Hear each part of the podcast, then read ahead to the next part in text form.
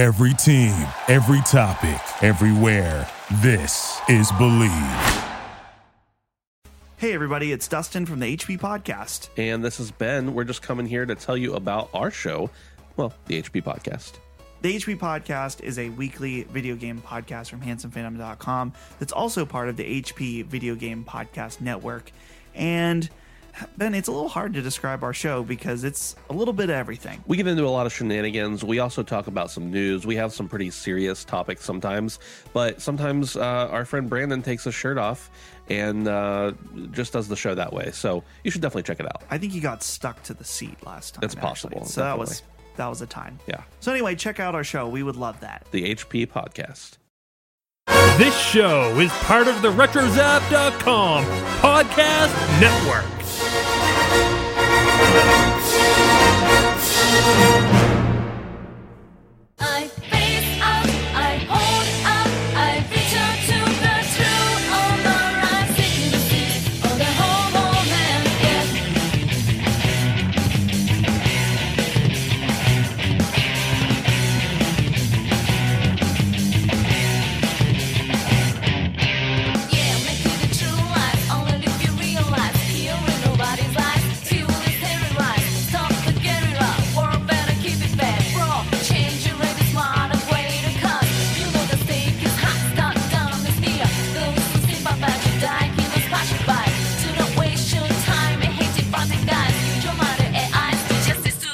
What's up, Argonauts, and welcome to another Retro Gaming Podcast. This is episode 120 of the Rcast. I am your host, David Gilton, and with me is a man who is almost cast as Sully in the Uncharted fan film, Robert Workman. Yeah, I just lack the mustache. Is all.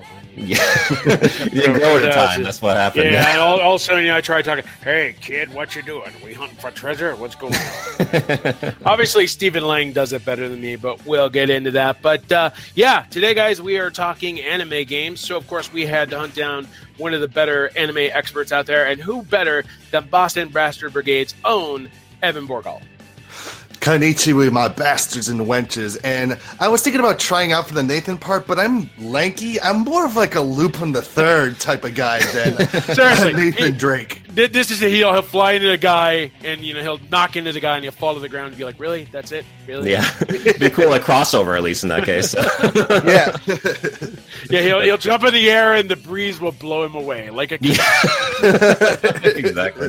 We're very excited to have Evan on board to talk about all things anime because I know you are an anime expert, pretty much like the, the the anime expert as far as I'm concerned. So, Thank you.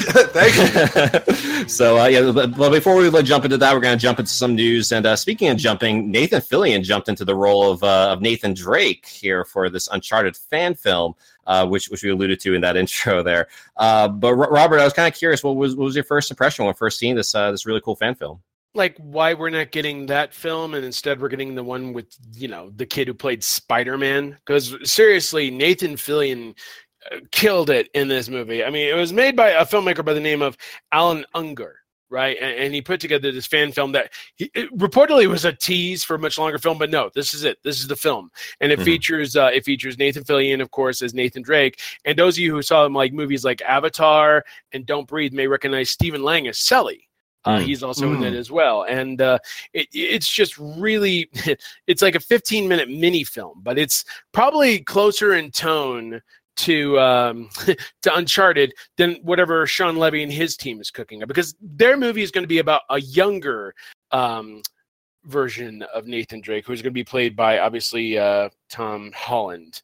Right, And, you You know, know, maybe they're trying a whole prequel thing. Yeah, they're going to do that, Rob, because they think, you know, for some reason he fit Nathan Drake's shoes. But uh, you have to admit, there was a kid in the Uncharted games, especially Uncharted 3. But yeah, they had the I prequel mean, parts there. This movie was an argument that Nathan Fillion can make it work. Guys, yeah. you know, he really can. You know, I really enjoyed this fan film, and now I kind of want to see the rest of it, and there is no rest of it. You know, it- it's sort of like that season finale of a series, but oh, I can't wait to see the next season. Then it gets canceled. You know, no, that's not how Ma- this You know what? It's kind of reminding me of like when um the second Uncharted game came out, and I think it was around that time when they were even speaking about doing an Uncharted movie then, and Nathan Fillion was like the top of the list of the people that that people wanted to see play oh, A lot Drake. fans called for him. Yeah. Hmm He almost seemed like the preferred actor because when when the Uncharted film was originally announced, you know, it was rumored like for the longest time like Mark Wahlberg was supposed to be in it, but like, hey, why don't you consider Nathan Fillion? And I I think Yeah. something just went off in his head. Be like, yeah, why not me? So Yeah, why why not me? Exactly, exactly. And it, it's it's also like kind kind of interesting too because obviously you you you have you, um you have, you have Nolan North who like plays as um as, as Nathan Drake in the games. Um and and you have like having you have like Nathan Fillion like who is playing as Nathan Drake now in this fan film. Uh, but even just recently too, like with uh, with like Destiny two, uh, Nathan Fillion played as Cayde-6, and now and now you have Nolan North who's like taking over that role. So they're, they're almost kind of like switching roles in, the, in, in, in this case, uh, at- Yeah. at least with their like you know with their respective uh, careers and everything. So it's uh, it's really interesting, and honestly, it would be really cool to see this uh, be greenlit into like a full fledged film. But since they are already making a film with uh, with, with Tom Holland instead. I would make the proposal honestly that they have Nathan Fillion, you know, be like the adult Drake while Tom Holland plays as the younger Drake and just kind of switch back and forth.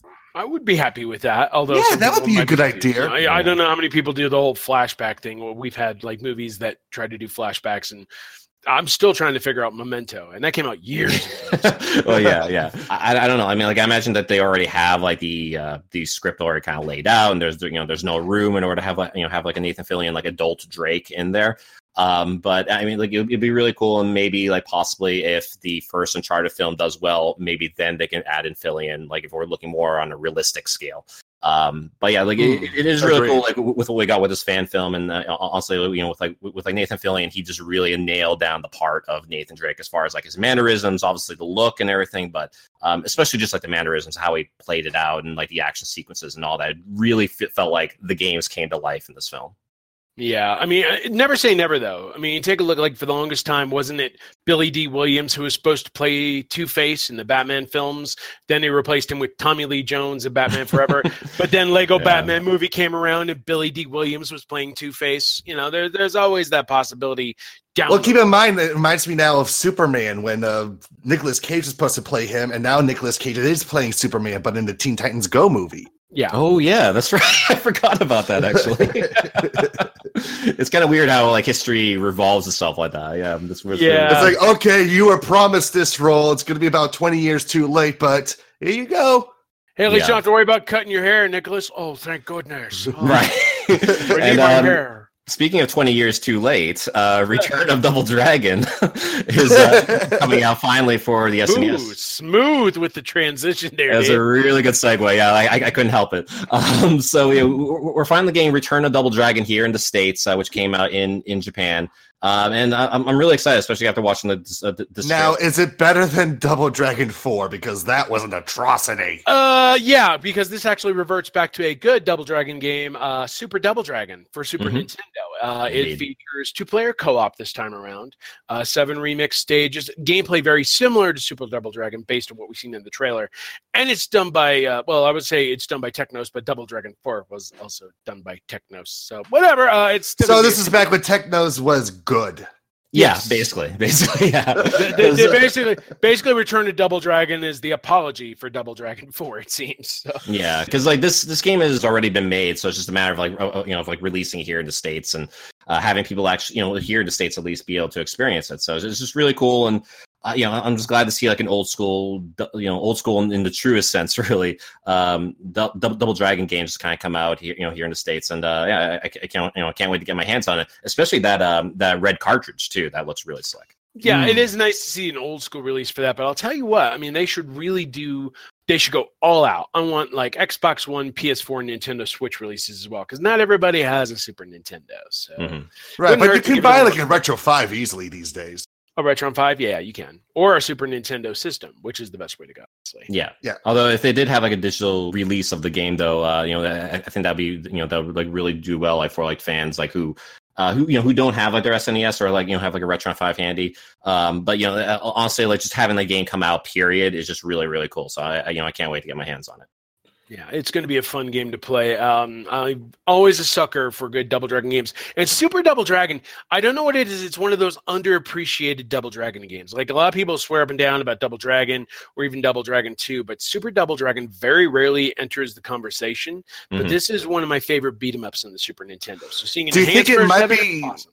Do you think it might be because it's always drowned out by Battletoads versus Double Dragon?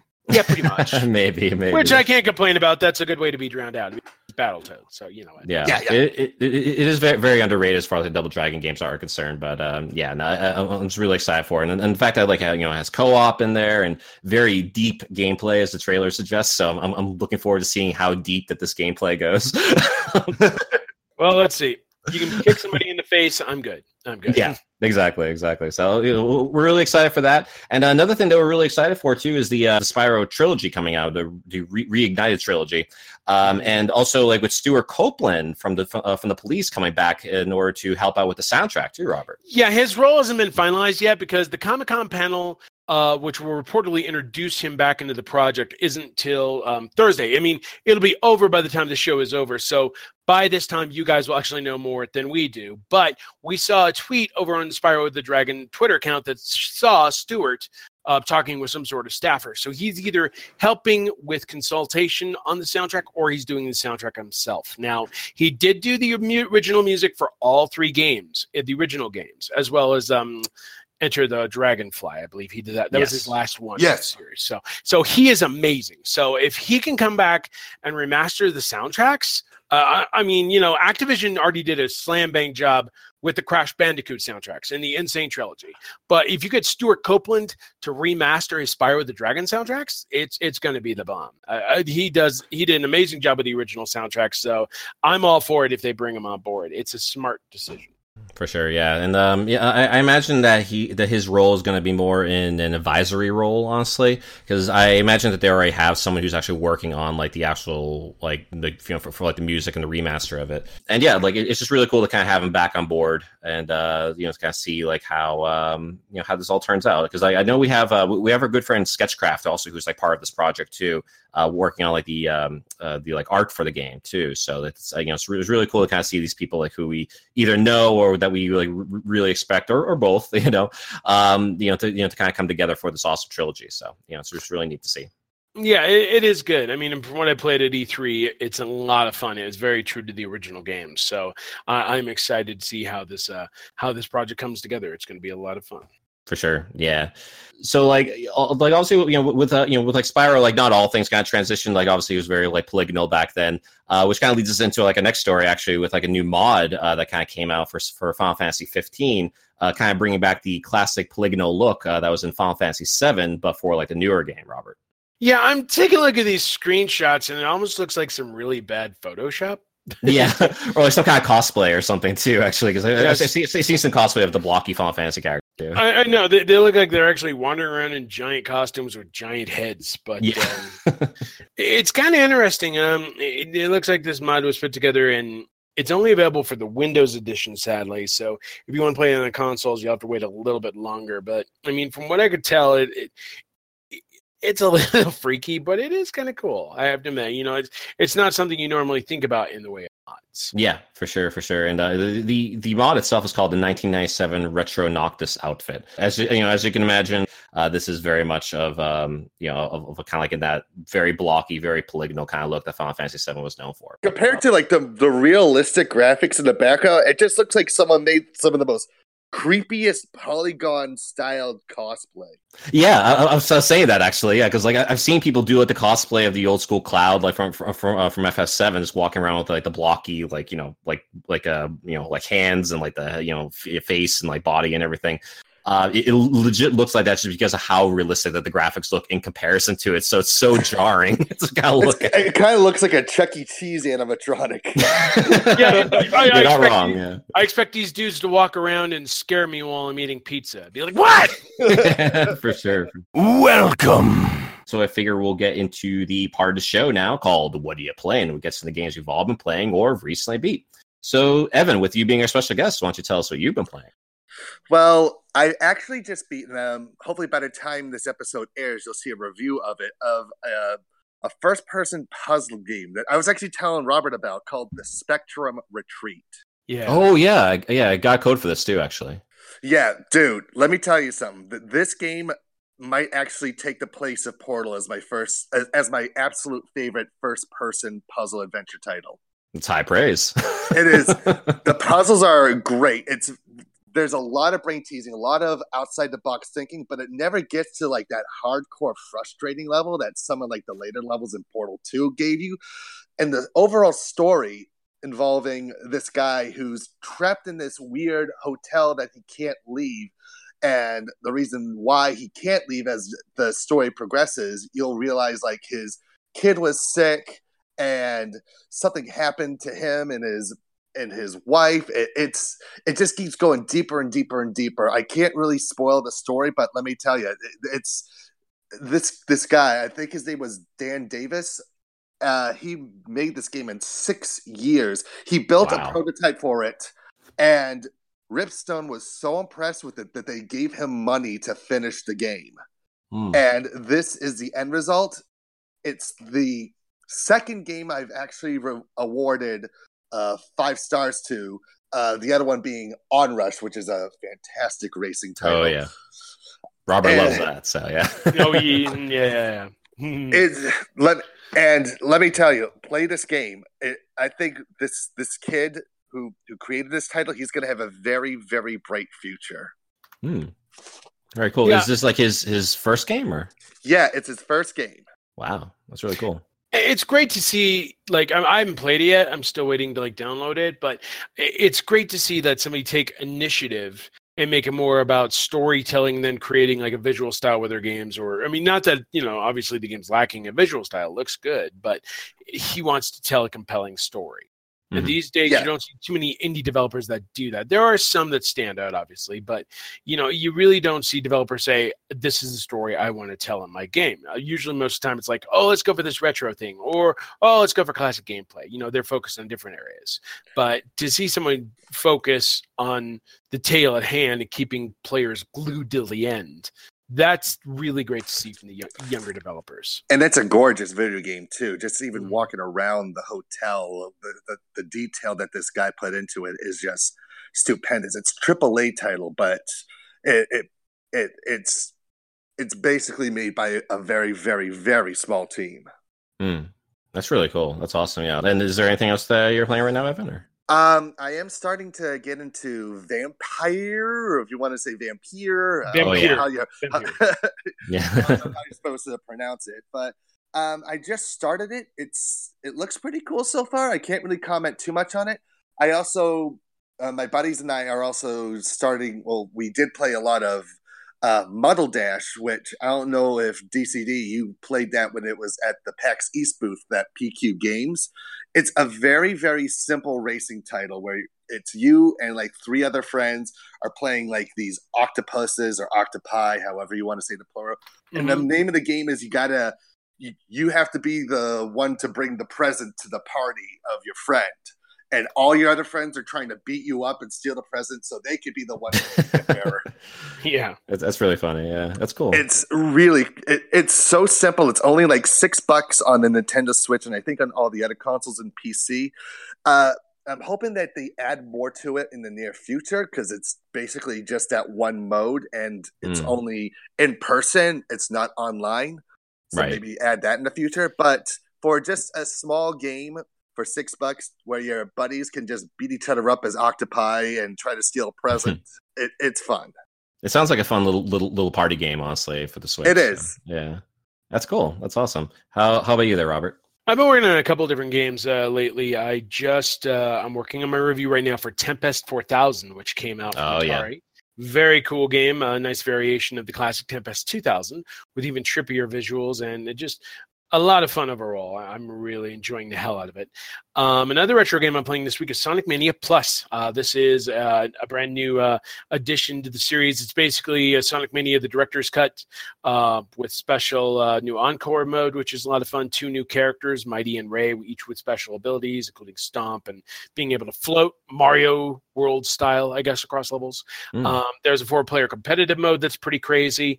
Uh, it, it- it's really just a lot of fun. And you know, if you have Sonic Mania, you can buy the DLC for an additional five bucks, so you don't have to worry about buying the game all over again. But the physical version comes with a special art book as well as reversible cover art that features Sega Genesis style.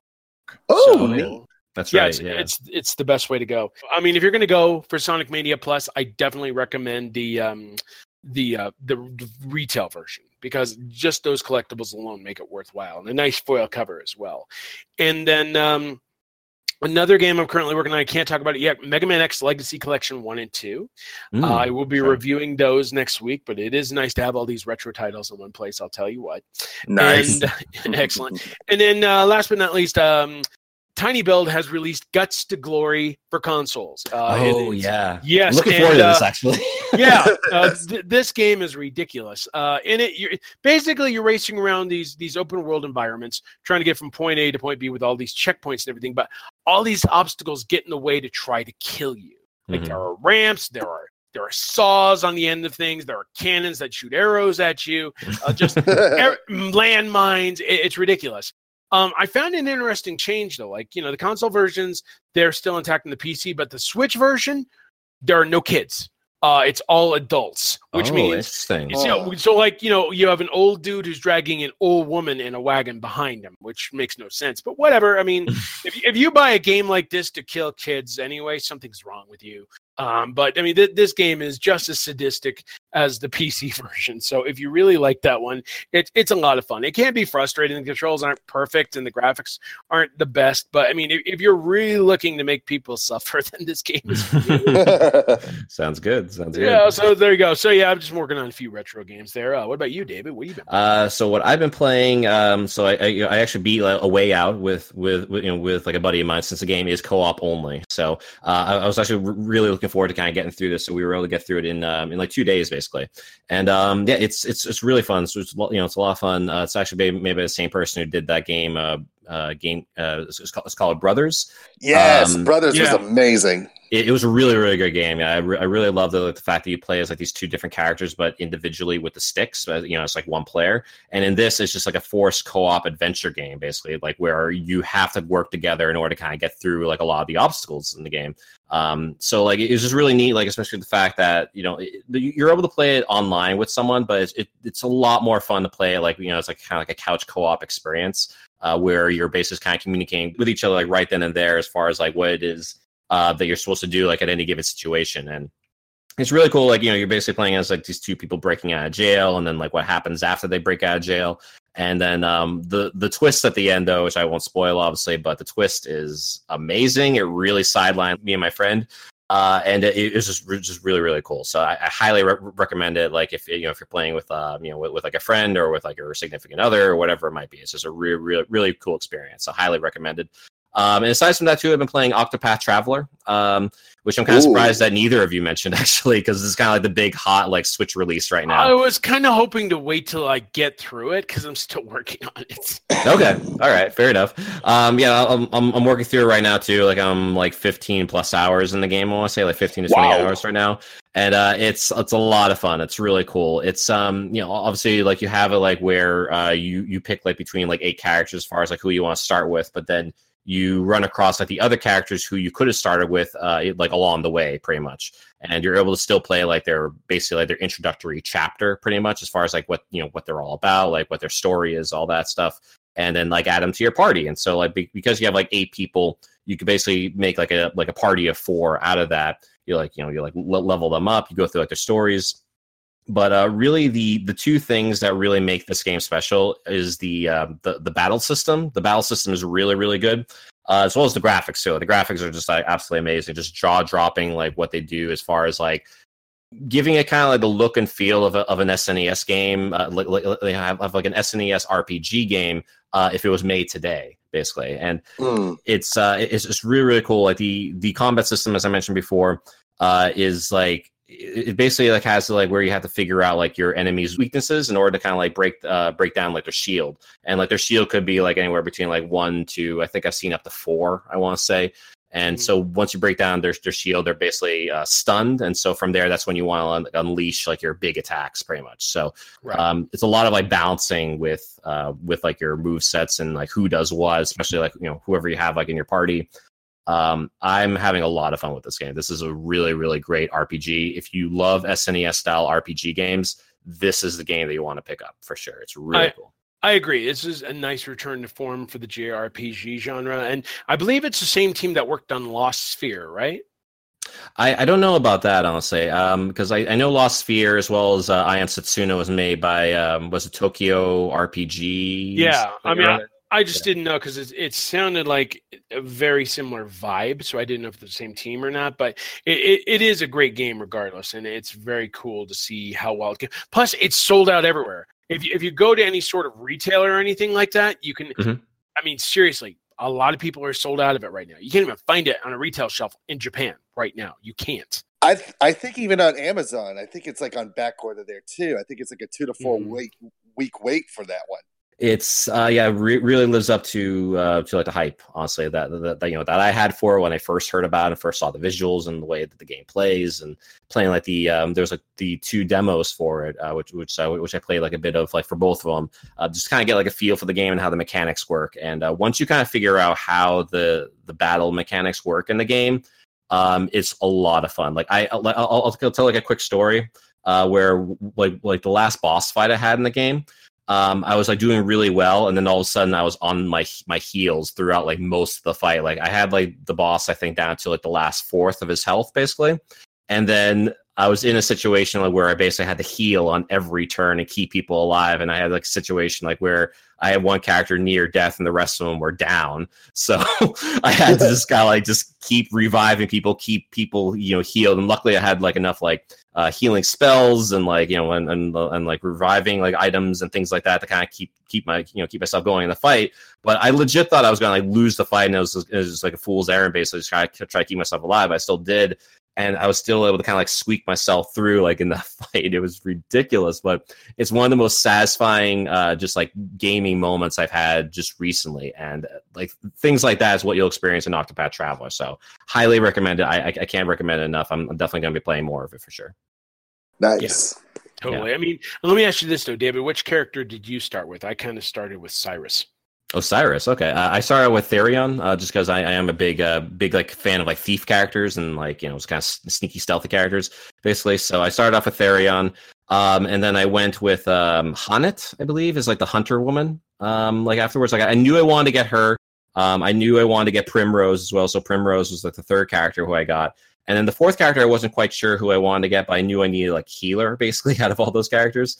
Um, so I went with um, whoever's the apothecarian guy, whatever, uh, like the one with kind of the blonde, like faux hawk, basically, uh, who's like super upbeat and like, like a really, just like a really cool dude as far as like his character is concerned. Um, just someone uh, who just who's just like in the game, basically, who wants to just like help people. That's basically like his whole mission in life, basically, is just to help people and heal them and all that stuff. Uh, so he, he he's a lot of fun to have on, and like he's um he's a, like a really cool voice and all that stuff. So yeah, I, again, that's highly recommended. I, I won't go too too much longer on it, but uh, you know, j- just go on by it, play it. It's just a lot of fun. Welcome to the Octo cast. Yeah, exactly. it went from the Persona cast into the Octocast. yeah, pretty much all it is. Be like JRPGs all the time. And Exactly. if you can't find it, I think they still have the demo on the Nintendo eShop. I think they do, yeah. So at least you can kind of still experience it in that case, and uh, also like what what you do in that demo actually transi- transitions over to the full game too. So if you like it, then you can keep going basically once you buy the full game. So yeah, and th- that's going to lead us to a game code here to give away. Uh, I have a game code here for Lost Technology. I, I figure I kind of go with an anime themed game since we are going to be talking about anime games in this episode. Uh, so Lost Technology is a simulation game in which over 100 characters comprising a total of 12 different factions battle to conquer each other's territories. The faction chosen at the beginning will determine the conversations and events that occur throughout the game between the player and the other factions. So, if that sounds like your jam, then definitely jump on this. This is a Steam code. The code is 6VTWMI47NZ 8M6XV. Again, that's Lost Technology on Steam. Enjoy. Welcome back to the stage of history. So, with that, we have the Stage of History, which is a celebration of retro titles that deserve a spot, for better or for worse, in the pantheons of history. So, again, being anime games and everything, I figure we'll start off with Dragon Quest VIII. So, Yeah. this is a 2005 RPG by Level 5. It was the first game in the franchise to use fully 3D environments and character models. It was the first English language entry in the, in the series to drop the Dragon Warrior name. And Dragon Ball creator Akira Toriyama uh, was responsible for the art design. So, Um, really, really cool game. Um, I've, I've only played like a little bit of it. I own the 3DS version in order to like experience it. I just haven't played it yet, but it might be something I'll have to kind of go to like after Octopath Travel and just kind of like keep that RPG buzz going. So, Yeah. Um, so Evan, obviously with your with your reaction there when I first mentioned the name, what is your experience with Dragon Quest Eight? I remember playing a little bit of it when I was in college, but I will tell you that what I did experience with that has been one of the best experiences with Dragon Quest. A lot of people will actually say that Dragon Quest VIII is the best in the series thus far. Nothing has e- been able to top what they were able to accomplish in that one, Mm-hmm. and that's about it. I, I, I played. I, Okay. I, think I, played I think I played it for like three hours when I was in college, but then my my dorm mate had to take over again, and I never got to touch it again. Uh, okay. Well, something hopefully to go back to, maybe on the 3DS version, or if you still have like a PS2 or whatever to kind of play it. Oh on. yeah, I'll probably maybe I'll look it up at the 3DS version.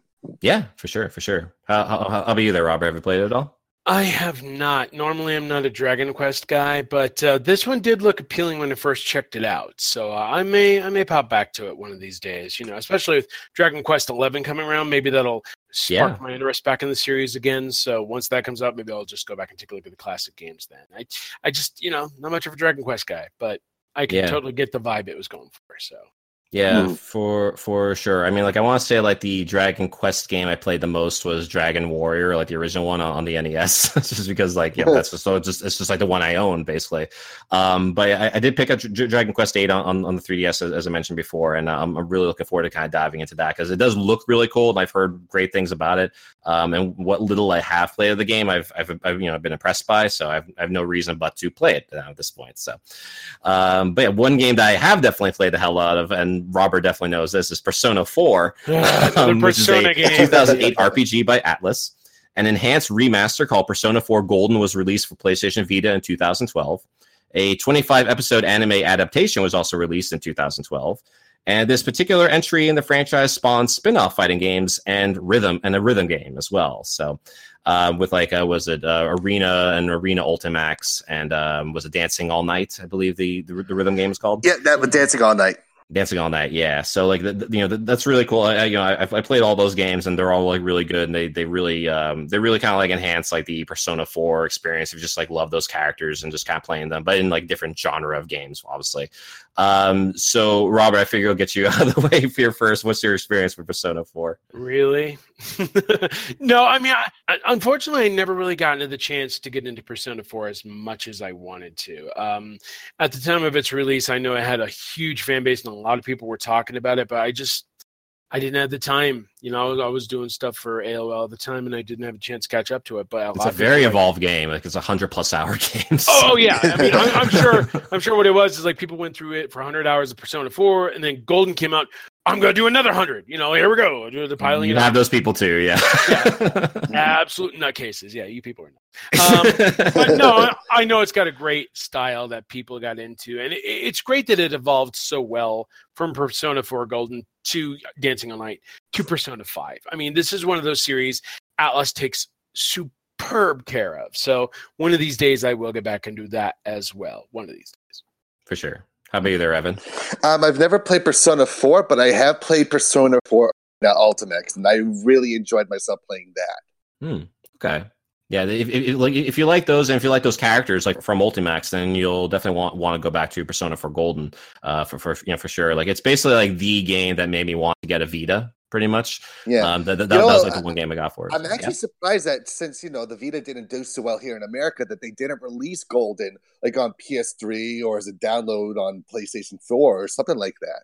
Mm, yeah, because I, I think like the only way that you can play it on like your TV at least is through PS TV.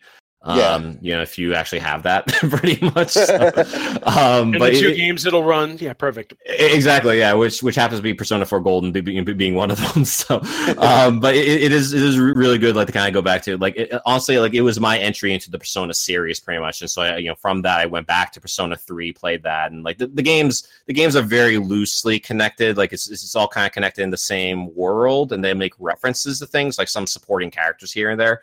Um, but you you definitely don't need to go through the games in any sort of order, and you can kind of skip around if you want to.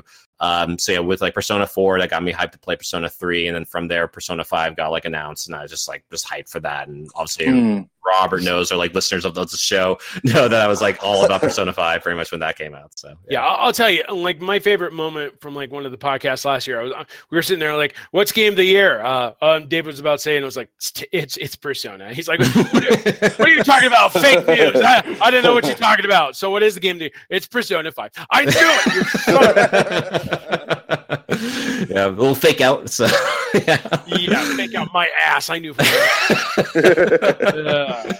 Yeah, it, it is it is that amazing of a series, and honestly, uh, you know, as, as much as I love I, I love Persona Five, Persona Four is you know still kind of squeaks it out ahead of it, like for like for me at least. Uh, just because I love those characters so much, and I love the music so much too. And like you know, that's not to say that the characters and the music in Persona Five are you know are, are any worse. Um, you know, it's just really kind of like a personal preference thing, I think. Because like those characters in Persona Four, like the relationships they develop, and it's just uh, it's just an amazing game, and like especially like with um, what happens with uh, what's his name Ryuji, I want to say is kind of like the tough guy basically in, in the game.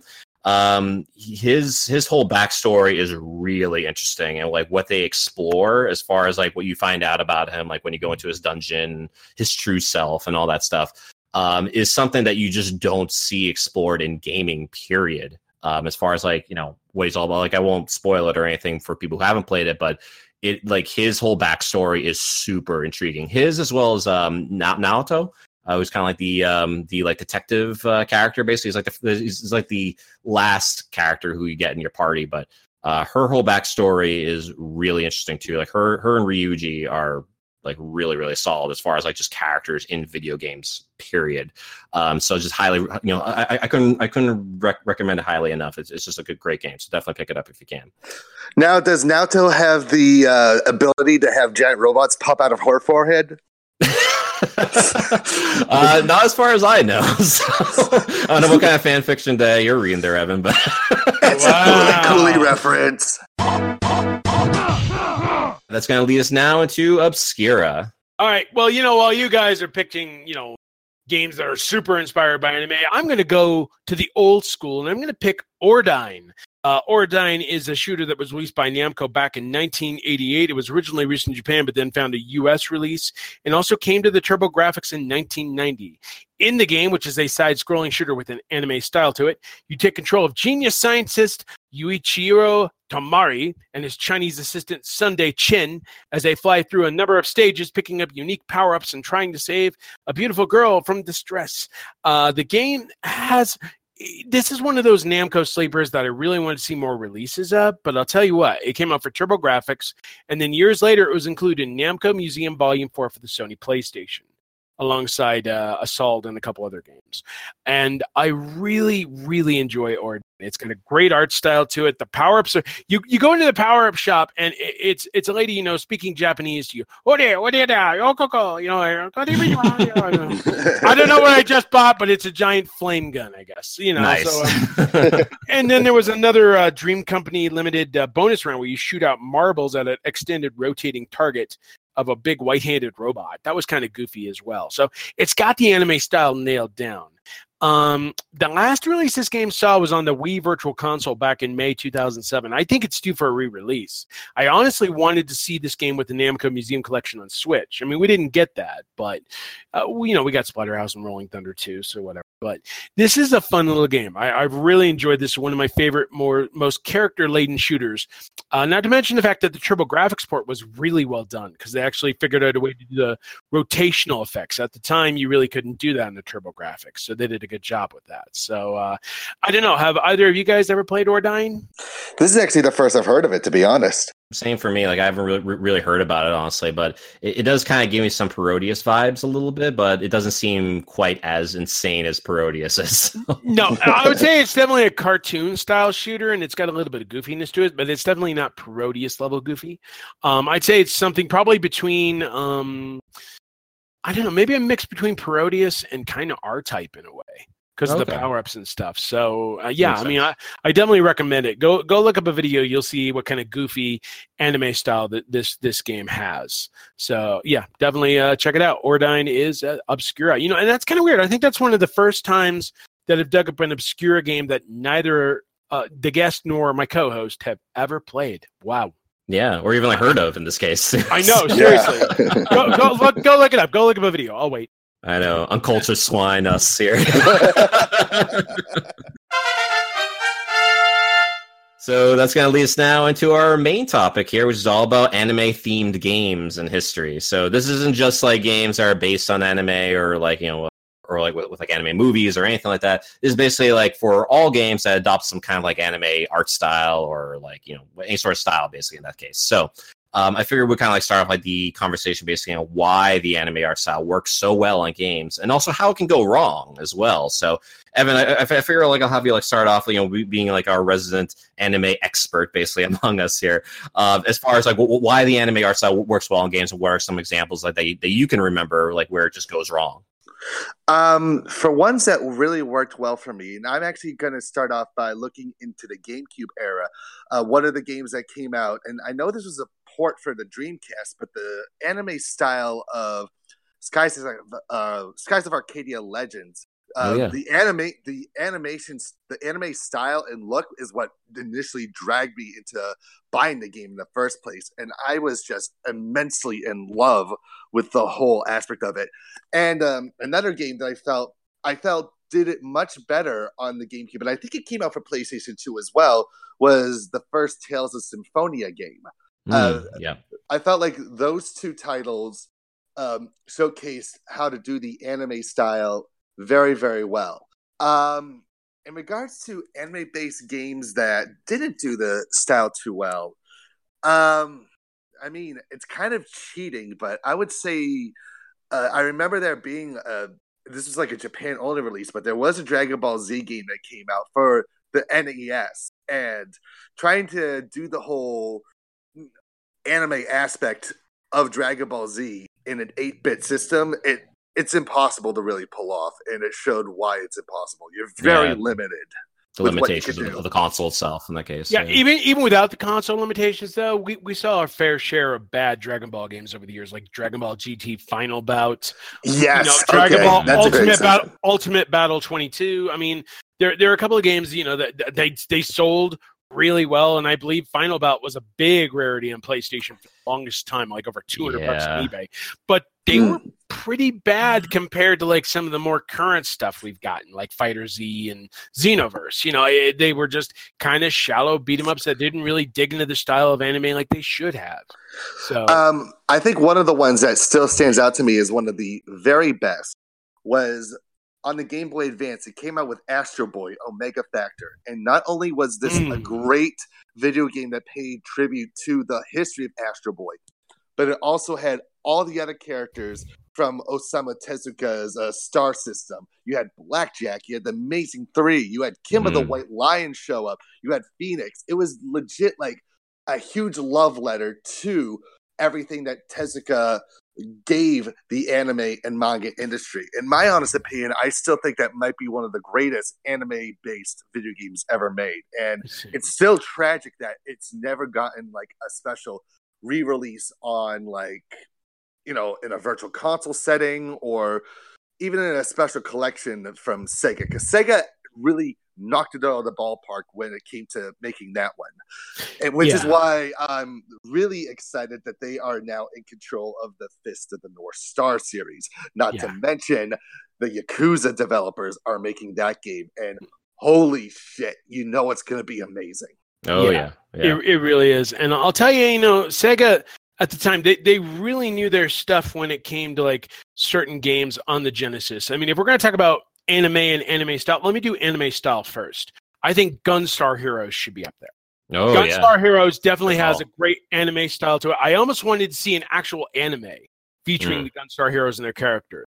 But if we're going to talk about anime based games, there is an overlooked favorite by the same team, by Treasure, that I think is still worth, worth recommending, and that is Yu Yu Hakusho Makyu Toitsusen, which is probably a game neither of you have heard of, but it no, I actually four- played the emulator of that. yeah, it's a four-player beat 'em up, and it's an amazingly well. It, it, it's sort of like a precursor of what we were expecting from Guardian Heroes, almost in, in terms of setting up the fights and everything.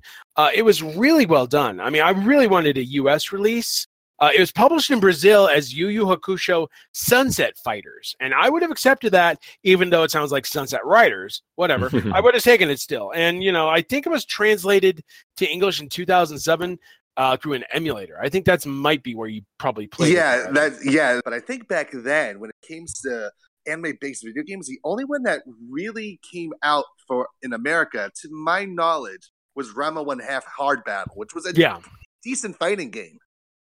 Mhm, yeah, it, it was a good one. I think there was also a Dragon Ball game, and it's being included with the Nintendo Switch version of Dragon Ball Fighter Z. Uh, I believe it was. Uh, I have to look up the name here real quick, um, but it was like it's a game that you can download alongside Fighter Z when it comes out in September. Uh, I think the name of it was Super Oh, Butoden. Super, yeah. Super Butoden. Sorry. Uh, Oh, I should have had that on hand. But yeah, so I mean, like, I know that came out, but it was like this was very late because you know we had a bunch of Dragon Ball Z games come out before then, and a bunch of other anime games that didn't get a chance in the U.S. market. And I think Ranma Half was kind of a gamble because it's like, well, what if nobody ever heard of Ranma Half, and oh, what's with this pervert that keeps dumping in, jumping into so many boobs, you know? and- Right, right. Um, it doesn't have the same cachet as, like, say, like a Dragon Ball game for sure. yeah, but Hard Battle was like one of those key steps in bringing more anime-based games to the U.S. You know, it was a gamble that really paid off. I, I believe it was for um, who published it, Ocean, I believe it was, or uh, DTMC. DTMC, yeah. Yeah, and it was a it was a really well done port. I think they they only toned down some slight things with it, but other than that, they kept most of the characters intact, most of its goofiness intact. So I mean that that was the way to do it. I mean nowadays, you know, we rarely see an anime game that doesn't mimic the style of the series that's based on. In fact, like Bandai Namco, they go all out to hire the actors, to get the animators, to to do all this stuff so it is so close to the anime, it's almost like watching an episode. Just ask anybody who's watched Dragon Ball Fighter Z in action, it almost looks like you're watching one of the fights from Mm. the show. they really kind of nailed down as far as like the look of like the show and like we, we, we've been seeing that more lately you know especially with like the south park games too like where games just kind of like look exactly like where the source material is you know where the source source material is in this case with dragon ball fighters it looks exactly like the show in a lot of ways um, so like a lot of props there too like access uh, to, to arc system works there uh, for that but um, even like before then with you know with, with like um, with like the dragon ball games that kind of came before then you, you mentioned there with like final bout I I played a lot of Final Bout with like my, with like a friend of mine. That's just because it basically looked as much like the show as possible back then. Um, obviously, going back to it now, it's very rough around the edges. It was rough around the edges before anyway. Um, but it was kind of like, well, this is the best that we got right now, so we're kind of excited the fact that we can play as all these like different Dragon Ball characters and do all the special moves and whatnot. Oh, so. David, that, that's that's like eating Wheaties because you can't get Lucky Charms. fair enough. Fair enough. Well, But, yeah, uh, at least, well, at least it's still better than Dragon Ball Z game that came out for the Kinect on 360. Oh, So, yeah. why no, would you don't do need to go that? there. You wanted some Oh. terrible example. Just popped into my head. I'm sorry. Yeah, That's true, well, well let's true. get let's get back to the good examples, the stuff that took us off, uh, that, that, that that we didn't really expect. Like for instance, Sword of the Berserk for Dreamcast. Yes, Yes. that's what- I that's loved what it so much that. more than the PS4 version because the PS4 version of Berserk felt just like an, another Warriors game.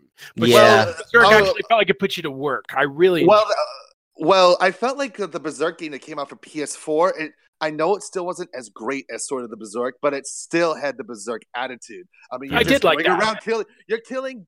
Guts is killing everything, just like in the anime. Yeah.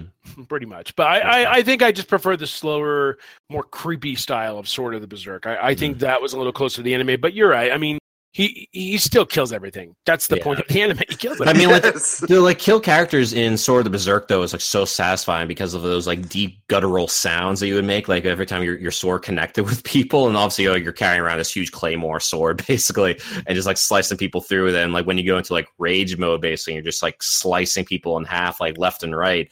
Uh, it is there, there's nothing more satisfying in that game than like you know those moments. So it, th- th- th- that's definitely a good call, good call back there, Robert.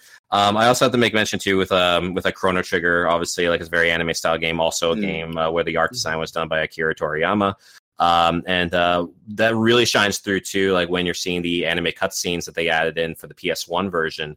Uh, it really kind of brought that game to life as far as like just kind of making it feel like a show basically that you're that you're watching as well as you know as well as a game that you're playing too. Uh, so it's just really cool, you know, really really cool to see that. Um, obviously with like the Persona games too, specifically with uh, with like three, four, and five, they kind of like added in like a lot more of like you know character into you know to, into all the characters who you play as in those games, and um, you know the, the anime kind of like style kind of really lend itself to like with like as far as like how the story plays out too. It, it feels like an anime they're watching as well as kind of like going through it, um, you know, game wise. Um, and, aside, and aside from that too, I have to, I, you know, I also have to mention with the Pokemon series, like obviously that spawned like the popular show, Oh, yeah, and like you know the games, uh, you know the games are very popular in their own right, you know, still popular in their own right. And um, yeah, it, it's it's one of those games that obviously kind of like transcends anime in a lot of cases. It's, it's just like a phenomenon, basically, as far as like just you know cross cultures and all that stuff. So uh, you know that's one that I, I certainly have to mention too. It's just you know it's it's just a you know really really cool series, and like the the uh, the the TV show like really kind of follows suit with it too. Like I, I had my Pokemaniac times uh, back when Blue and Red came out, and that was pretty much it for me. So. I was in the same boat too. I, I was collecting those games, but the one one game that I really wanted to touch on when I was th- when I was talking about the Berserk one, I was starting to think of Koei Tecmo, and then Attack on Titan came to mind. Ah, And yes. the Attack on Titan video games having far better Spider-Man styled mechanics than any Spider-Man game that has ever been done. I agree. I mean, especially Attack on Titan 2. I think that actually improves a little bit upon the original in Oh, terms yeah. of like gameplay feel, uh, diversity, characters, and the fact you can play it on the Switch. I, I love that you can play it on Switch because otherwise I was going to import the Vita version because the Vita Mm. version came out in Japan. We're not getting Wow. that version. I know. So that's like one you add to your import list. There you go. yeah. But uh, I think the interesting thing is like how companies treat these franchises. It's really good. Like Bandai Namco, uh, they gave us a really wonderful Gundam game called Gundam Versus. that Yes, I absolutely right. love. But then they shit all over it with new Gundam Breaker, which was terrible. I, I was like, we're going, we're going back to Wheaties. What are we doing? You know. was- and by the way, I don't, I don't hate Wheaties. I just just shitting on Wheaties throughout this episode. Yeah. that's the name of the episode: shitting on Wheaties. Yeah. Um, Who shit but on no. your Wheaties? Maybe your Wheaties. But before that, before that, we had uh, Koei Tecmo's Dynasty Warriors Gundam games, which I thought were pretty good. Mhm. Uh, even though they followed the Warriors format. But it was kind of interesting how like some companies end up with franchises that we didn't think would happen here. Like I believe it was Jump Superstars that somehow found a US release after being popular for the longest time for what a couple of years there. Mhm. And, and then of Yeah. course next year we're getting Jump Force too, which is which looks awesome. And I want to see what Ryuku does in that because seriously, but Mm. remember, do you guys remember when Ubisoft picked up the Naruto license and they actually Yeah, that produced was one? weird. It was weird, but Rise of a Ninja was a great game. Mhm. Uh, you know, I mean, the Broken Bond, not so much, but Rise of a Ninja, there was something about that game that just really struck me compared to, like, say, the Shippuden games. I, I don't know what it is, just something that game really stood out compared to the other Naruto games at the time. Maybe it's just me, but I thought it was really good. uh, I would say that the two Naruto games that I remember like loving the most were Road to Ninja 2 for the GameCube and more, more recently, I would say Ultimate Ninja Storm 3 for the Xbox 360. The- Mhm. those were like the games that showed me that uh, you could really capture the anime style of uh, of it, basically anime in a video game way before Fighter Z came out. And speaking of which, uh, um, it made me think of when the game Asura's Wrath came out for Xbox 360. Ah, Oh, yeah, yeah. yeah, yeah, It's a good callback there, yeah. which is an amazing like this is one of those games where you can pass the controller around have with your friends watch it and play it, it it's basically an interactive anime hmm Yeah, it's very, very, very quick time heavy for sure. Like so, like it, it- quick it- time it- heavy it yes lends but it just that. felt so good Oh, when you yeah. hit that ultimate power Yeah, Yeah, yeah. it's- it's They're nice very when the over the game- it is nice when the game takes you surprised by that. And it kind of brings up another one, a fighting game for PS1 called Tobal Number One. Oh uh, yeah, featuring yeah. featuring art designed by Akira Toriyama. Uh, uh, uh, Toriyama? I'm sorry, I can't. yes Yeah. yes yeah, I got got it right. I got it right. Yay! Uh, but no, it featured characters designed by him, and it was actually a fun little um, 3D brawling game. This this is at a time in which the market saw a lot of those, you know, like stuff like Star Gladiator and stuff. But this game was just really distinctive, and it came from Square Enix, a company you normally wouldn't expect to make a good fighting game at the time. So it kind of made me sad we didn't get Tobal number two on these shores because I heard that was so much better than the first. Like more characters, more stuff. You know, I really want to see that. Um, but yeah, so the, you know, the, we, you know, we also had like a lot of like uh, listener responses too, like who uh, you know who who had you know had like a number of games here, uh, you know, that kind of adopt that anime art style as well. Uh, starting off with Alfred Perez, who says Space Invaders 95, um, which I have to show you guys like an image here, which I shared uh, to Alfred here, uh, which is basically the character select screen. And I want you guys to tell me, and I'm just going to upload this now. I want you guys to tell me what, what what is it that that character on the top right is driving? They're driving a toilet, David. It just says toilet. It says it clear as day. A toilet. Okay. It what I want to know toilet. is what I, what, it's toilet two. Toilet too, more specifically. Yeah. yeah, yeah. What I want to know, what's the dude in the upper left corner doing? Like, because his feet are completely unprotected. They're just shoes. They're- they're I'm just gonna shoes, stomp yeah. on them. Yeah, they're just shoes. Everything else is perfect, but the shoes. It kind of looks like a mecha slime, like from uh, from like Dragon Quest, actually. It looks like the shoes that belong to the California Ravens. that too, yeah, yeah, for sure, for sure. I get that Like, see how, that. how do we know that's not pen pen underneath that armor? Just, just Right. exactly. Yeah. So that was a good one there, and we also have Kennedy here. It says Lupin the Third, Parodius, TwinBee, Goemon, um, and also SDF Macross, Cotton, and there are others. He says so. Yeah, there's a, a lot of different ones there. I, I remember the cotton shooters. Those were actually a lot of fun. Remind Oh, me of that one shooter on Sega CD. Uh, what was it? Pop the. Hang on. Oh, Popful Mail or something like yeah, that. yeah, yeah, Popful Mail, because that was kind of anime style too, wasn't it? Very much so. Yeah, absolutely. That's a good pick too. We should have brought that up, but now we yeah, and now we did exactly. uh, there's also Scott Bradley who says uh, Shonen Jump J Stars really covers a ton of my favorite. Uh, Alex McCumbers here says I really enjoyed Gundam Battle Assault 2. Um, our buddy Thor Thorvaldsen uh, he says to answer your question, Pocky and Rocky Bonk's Adventure. Ooh, yeah. I didn't think of Bonk. Yeah, that's a good. I didn't think of Pocky and Rocky. That's a good series too. That's that's definitely yeah, and it's it's definitely very anime too. Uh, Parodius for sure, and the Ranma half and Dragon Ball Z fighting games that came out for Super Famicom, which we did mention here earlier. Yeah. Uh, Aaron Nieme- uh, Nam- uh, Nemeyer, I believe is how you pronounce it, uh, says Robotech. So I don't know if you guys played any of the Robotech games. Oh, the GameCube one was fantastic. Oh, Battle Cry, absolutely. That was yes. loved it, loved it, loved it. yeah, gotta get some mech love in there. Uh, Ja- James McLaughlin, who says Wild Arms one and two. That was a good one there. Mm-hmm. Uh, also, also Chrono Trigger and Chrono Cross, Dragon Quest series. Uh, there's more, but their names escape me at the time. So there's, there's some definitely good ones there, especially with Wild Arms. We, we definitely missed on Wild Arms there. Um, Lee Pasquale, who says Mystical Ninja and Popful Mail. That's the game that we that we just figured out there, Robert. Um, also AJ Narcana, who says for sheer style chutzpah, the world ends with you. Yes. Ooh, yeah. I uh, Yeah. We have a friend who worked on the soundtrack to The World Ends With You, uh, Sawa Kato, who uh, actually does the song Twister in the soundtrack. Ooh, okay. Oh, now Very definitely cool. got to get the Switch version of that when it drops later. Oh, That's the- gonna be oh, absolutely. fun. I can't wait for that. I forgot it was coming for Switch. Yeah, it's a good one to pick up. So. Uh, Justin Moriarty says Burning Rangers, Rockman X4, Rockman Ooh. 8, uh, Dragon Ball Final Bout, which you mentioned. And uh, here's another good one here, too King of Fighters 98, the Dreamcast version. Nice. um, Ooh, which- that's actually a good choice. It, it is, yeah, because like immediately made me think of that animation that plays before the game starts, and it is actually a really cool bit of like old school anime that kind of plays out, especially when you see like Iori and Kyo is kind of fighting in like a back alley, pretty much. Um, and I, I used to watch that all the time as a kid, like you know when they had that game in Dreamcast. It's uh, it's, it's really really good one, honestly. You know, it's kind of funny how you rec- how you talk about Rockman X4 because the one thing I can talk about Mega Man X Legacy, I can probably talk about a couple of things, but it has Mhm. the anime style sequences from X4 through X8, Yes, Ooh. which Very are much so. awesome. Yeah, definitely. Worth, yeah, Absolutely.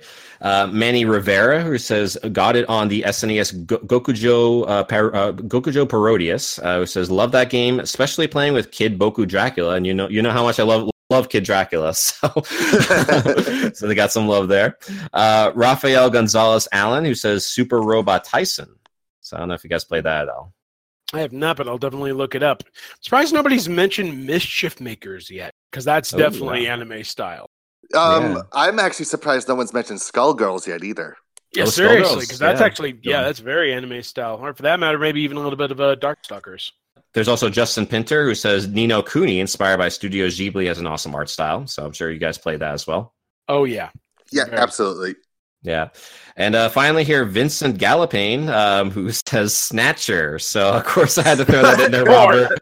Yeah, when he Um, when he said that, I was like, David. Of course, I approve. You know, of course, it's of Snatcher. course, it's Snatcher. Yeah, I, I was not thinking of Snatcher, but that is definitely a good good pickup there, and um, you know, certainly one that I'm still pledging for Konami to do a, to, to do like a re-release of at some point. But I, I just think that bad blood between them and Konami or, and and, um, and Kojima is just gonna keep that in the shell for uh, for now. So Same with all the Zone of the Enders games. Ex- Exactly. Yeah, that too. That too. So, uh, but yeah, thanks, thanks to everyone there who uh, you know who contributed with their favorite anime style games. So, so you know, some really really good ones there. So, thanks again for everyone with that. And uh, that's going to lead us now into a game code from you here, Robert. Well, with Sonic Mania Plus out, I have an original code to give away. This does not include the Encore DLC, but you could buy it for $4.99 and get the Sonic Mania Plus experience for a great price.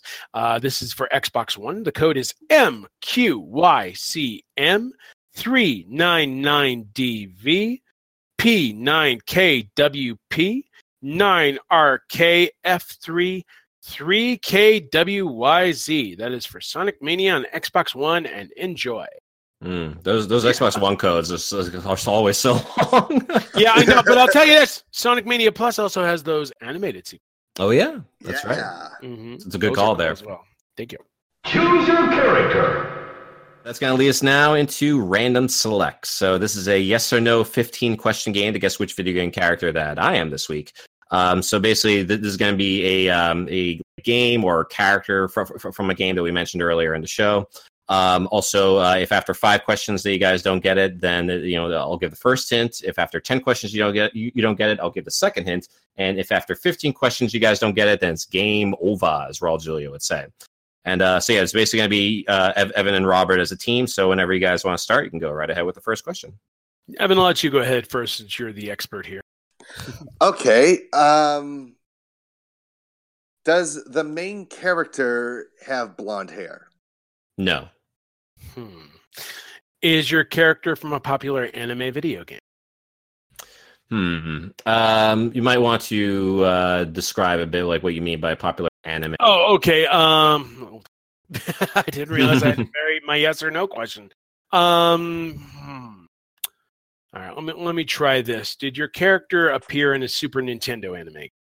Yes, Okay. Um, does your character appear in a Dragon Ball video? No, Did your character appear in a Ranma Half video game? no. Wow. Dang, how many, how many, how many anime Super Nintendo games are there? Hang on. Well, Was I this mean, a game that was ever released in America? yes. Uh, so that that's five right there, and I, I should I, I should really um, explicitly say too when when you say anime Super Nintendo game, I mean like an anime style. Game, not- Oh, okay. not, don't- yeah. not based on a specific anime. I, I should Okay, I should thank, thank you for that. clarifying because I was going to Yeah. get angry. Thank you. Absolutely, absolutely. Uh, so that, that- that's five right there. So my first hint is silence is golden. Um, silence is Hmm. Silence is golden. Was the character in a side scroller beat 'em up? No. Hmm. Sorry. All good. Damn you. Damn you. Um, let's see. Was your is your character in a Super Nintendo role playing game? yes. Okay, there we go. Hmm. Was your character in a game with character designs by Akira Toriyama? Yes. Hmm. Yeah, I just got to figure out what game that is. we Uh, let's did mention a few games with. Oh, Akira you Toriyama, you so- did you did. I think I have a guess. Hang on, because it's been a while since I've actually played it. Um, e- hmm. Is your character in Chrono Trigger? yes. Okay, we're on the right track. Is your character Chrono? Yes. Nice Nice. I was about to say it can't be the frog because you picked it previously. So We did, yes, absolutely. Um, I figure go I go with Chrono here since we're going to be mentioning with anime style games, and I figure with Toriyama's work all over this, then it'll be a good one to kind of pick. So, um, so yeah, Silence is golden because he's you know he's a silent protagonist in Chrono Trigger, but also the second hint here is it's not a question on where I have been in my adventures, but when. So I'll say like with the you know with the reference to time travel there for the game. So Oh, right, right. Yeah. So awesome job there, guys. We're getting Chrono there from Chrono Trigger. So uh, yeah, so we nailed that. And uh, yeah, that's pretty much um, our cast episode 120 in the book. So, But, uh, but, but before you go, before Yeah. you go, there are, How dare you? Uh, okay. Uh, I actually have a couple of quick news stories. Uh, first off, for those of you who've been patiently waiting, Hot Wheels is officially releasing Mario Kart toys. Uh, they'll be Mm. releasing these little five. Yeah, they'll be releasing these little five dollar uh, toys in uh, June 2019. It's going to be a while, but if you're at San Diego Comic Con this weekend, you can see them at the Mattel booth or Nintendo's booth. Um, they feature Mario, Bowser, Princess Peach, Luigi, um, Rosalind, and and some other different characters. Rosalina, sorry. Uh, and yeah, they'll be on June 2019, but uh, you can actually use them on Hot Wheels racetracks. So you can create your own real life Mario Kart without the friggin' frustration of those damn turns.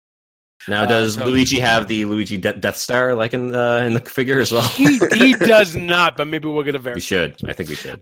Uh-huh. And then um, the other thing is that uh, a while back, David, we talked about Sega Ages games uh, coming out for Nintendo Switch, basically covering the classic spectrum of like, you know, Sega Genesis, Master System, possibly Dreamcast, and Sega Saturn.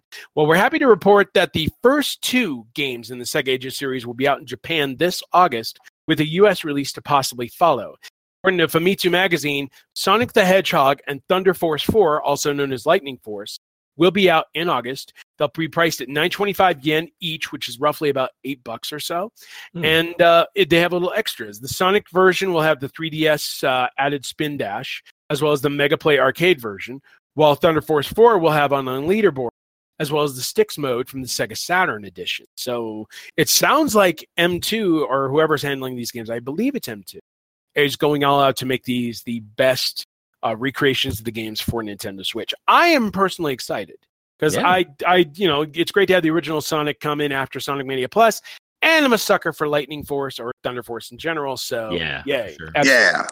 Yeah, we need And, more, uh, more, more, more like Thunder Force in our lives. I think so. Yep. And then supposedly following after that, each month uh, Sega will release more. Obviously, Alex Kidd, Miracle World, Gain Ground, and Phantasy Star will follow down the line, possibly with others to be announced. I'll keep my fingers crossed then for a Phantasy Star Online release down the road. So. Oh, Yeah, everybody that's so wants. cool. Yeah. Especially Now the that- second one. The second one, exactly. Yeah, for sure, Mhm. for sure. Yeah, it'd be, be be nice to kind of get that stateside. So, Yeah. um, but yeah. So uh, I, I don't know if there's anything that you want to throw out there, Evan, as far as like where people can find you and like social media and all that stuff. you can find most of my anime and manga based stuff on b3crew.com. That's bostonbashbrigade.com. Um, you can find all my video game review stuff on Electric Sisterhood at esh.co or electricsisthood.com. Uh, you can like the Boston Bash Brigade and the Land of Ash on Facebook on their respective names. And you can follow me on Twitter and on the J pop, anime, and video games amino pages at King Baby Duck ES8 uh, every other Tuesday on the Boston Bash Brigade page. You can hear my No Borders, No Race J Pop and Alternative podcast show. And every other Thursday over at the Nerdy Show Network, you can hear me as part of the Wicked Anime Crew. Um, got some really cool things coming up very shortly. Uh, if you go into the B3 Crew website right now, you can read interviews that I did with the Pillows and Noodles. Um, with you can hear my interview I did with iconic folk punk singer Frank Turner, and hopefully very very soon you'll hear an interview that I did with an amazing up and coming J pop artist, Emi Kusano, the front woman for a kick ass retro J pop group called Satellite Young. If you're into like old school anime theme songs, this band you would absolutely love. All their songs sound like something that would be perfect for an opening for either an action anime or even an anime rom com from the 80s or early 90s. Nice. Yeah, yeah. I, I- do have to say, Evan, that like your like interviews with like musicians and everything, especially you know in like the J-pop realm and everything, because I I just don't see people really focus in on that. That's a really great niche they were able to kind of get you know to to to form for yourself there. You do like an excellent Thank job with that. So I hope people go go and listen to that. So yeah. Yeah, and you know, it's kind of like my goal that one day I get to do No Borders, No Race from Japan because I love interviewing the J pop artists that come over here, whether it be at their own concerts or the ones that come to like anime conventions, because they're such a thrill to chat with. And having this opportunity to interview Emi Kusano when she's actually visiting the Boston area for, I don't know what that's going to be one of my questions, but just having that actually happen it's it's a rarity and i take every opportunity that i can to interview these artists because they deserve to be heard i don't care if you don't know japanese or uh, any like language that's different from yours. If the music sounds amazing, you should absolutely go and listen to it. And Satellite Young, uh, the Pillows, Noodles, those bands are groups that you should absolutely be listening to. There you go. And uh, yeah, so if, you, if you want to follow the ARGcast on Twitter, we are at ARG Podcast. Same thing for Facebook. We're at facebook.com slash ARG Podcast. And if you want to follow me on Twitter, it's at The Guilty Man. You can follow me on Twitter. It's at twitter.com slash the DCD. You can also check out my work at comicbook.com slash gaming. As I mentioned, I just put up a review for Tempest 4000, and soon I'll be reviewing Mega Man X Legacy. Very cool, very cool. And uh, also, we are on, on on Discord, so if you want to talk with fellow retro gaming fans, you, you you, you can definitely join that on the uh, you know using the link in the show notes. Uh, also, we are partner with Don't Feed the Gamers, so be sure to check them out at don'tfeedthegamers.com. That's run by our good friend Liana Ruppert. So be sure to give them uh, you know give them some love over there uh, with all their like kind of fan centric gaming news and like reviews and whatnot. Uh, also, like we, uh, you know, if, if you want to like send us any, um, any like opinions, any feedback, any like retro games you want us to cover, or anything at all, really, you could email us at rcast at retrozap.com. And be sure to check out retrozap.com for all sorts of other amazing podcasts, especially the Star Wars variety. There is Bruise and, Bruise and Blasters, Kanata's Castle, Skywalking Through Neverland, Starship Sabers and Scoundrels. There's also Beltway Bond. This is really cool because it binds both Star Wars and politics. So if you're both minds, it's definitely the podcast for you. There's also the Deucecast movie show. So just like the title suggests, they are a movie podcast, and those guys have been doing it for over 300 episodes now, so they definitely know what they're doing over there. There's also the Animaniacast, so if you're a big Animaniacs fan, that's definitely the podcast for you, and they're also Rob Paulsen approved. And there's also the Techno Retro Dads. So if you love old school stuff, and of course you do because you listen to the ARGcast, you love the Techno Retro Dads because they cover stuff in the 70s, 80s, and 90s, not only just video games, but also toys, commercials, things like that. And yeah, there's also us with ARGcast, so be sure to find us on iTunes where you can give us five stars, subscribe, and tell your neighbors. You, uh, we're also on Stitcher and also Google Play Music, so there's absolutely no reason to not listen to the ARGcast. And yeah, that's ARGcast episode 120 in the books. Until next time, keep it retro. And if you're playing older Dragon Ball Z games instead of Fighter Z, something. Yeah, but for sure, for sure. Or at least, or, or, or at least if you're playing a Final Battle, you should go with like Vegito because at least you have the kind of cool double voice going on there. So. oh yeah, so early anime. Well, at least they were better in early part games. Yeah, that's true. That's true. Man, I had fun with the first person shooter for Jurassic Park. I, I, Yeah, that one was Go away. fun. Go away. You just Pete. You just throw around Pete snowballs. That's all you- No, no, no. I threw the Terrence Park though. Yeah. Oh, oh yeah, that's so much better, Evan. you know that's de- that's definitely Evan in the toilet too. That's what he is. He's in the toilet. Too. that must be it. That must be it. And then it might be like a peek too into a possible South Park episode we'll have to do in the future. So Maybe. From from from toilet two to Pikachu. Good night, everybody. We'll see you next week. Sayonara, baby. catch you later.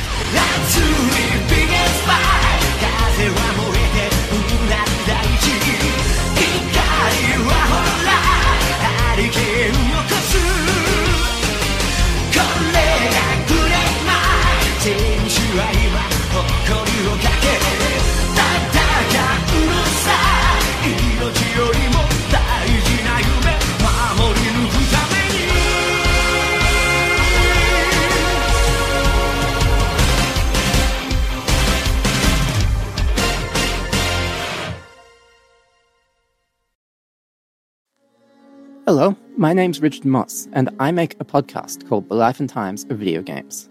It's a narrative and documentary style show about games history and how the medium has evolved over time. Each episode or bonus interview soundbite delves into some aspect of the ups and downs of the industry, or the design, development, and legacy of the best or most interesting games ever made. It's all carefully edited, complete with original music and sound design, and a mix of interviews and deep research. All set up to tell you a great story about the secret worlds behind or within video games. I hope you enjoy the show. Thank you for listening to Bleav. You can show support to your host by subscribing to the show and giving us a five star rating on your preferred platform. Check us out at Bleav.com and search for B L E A V on YouTube.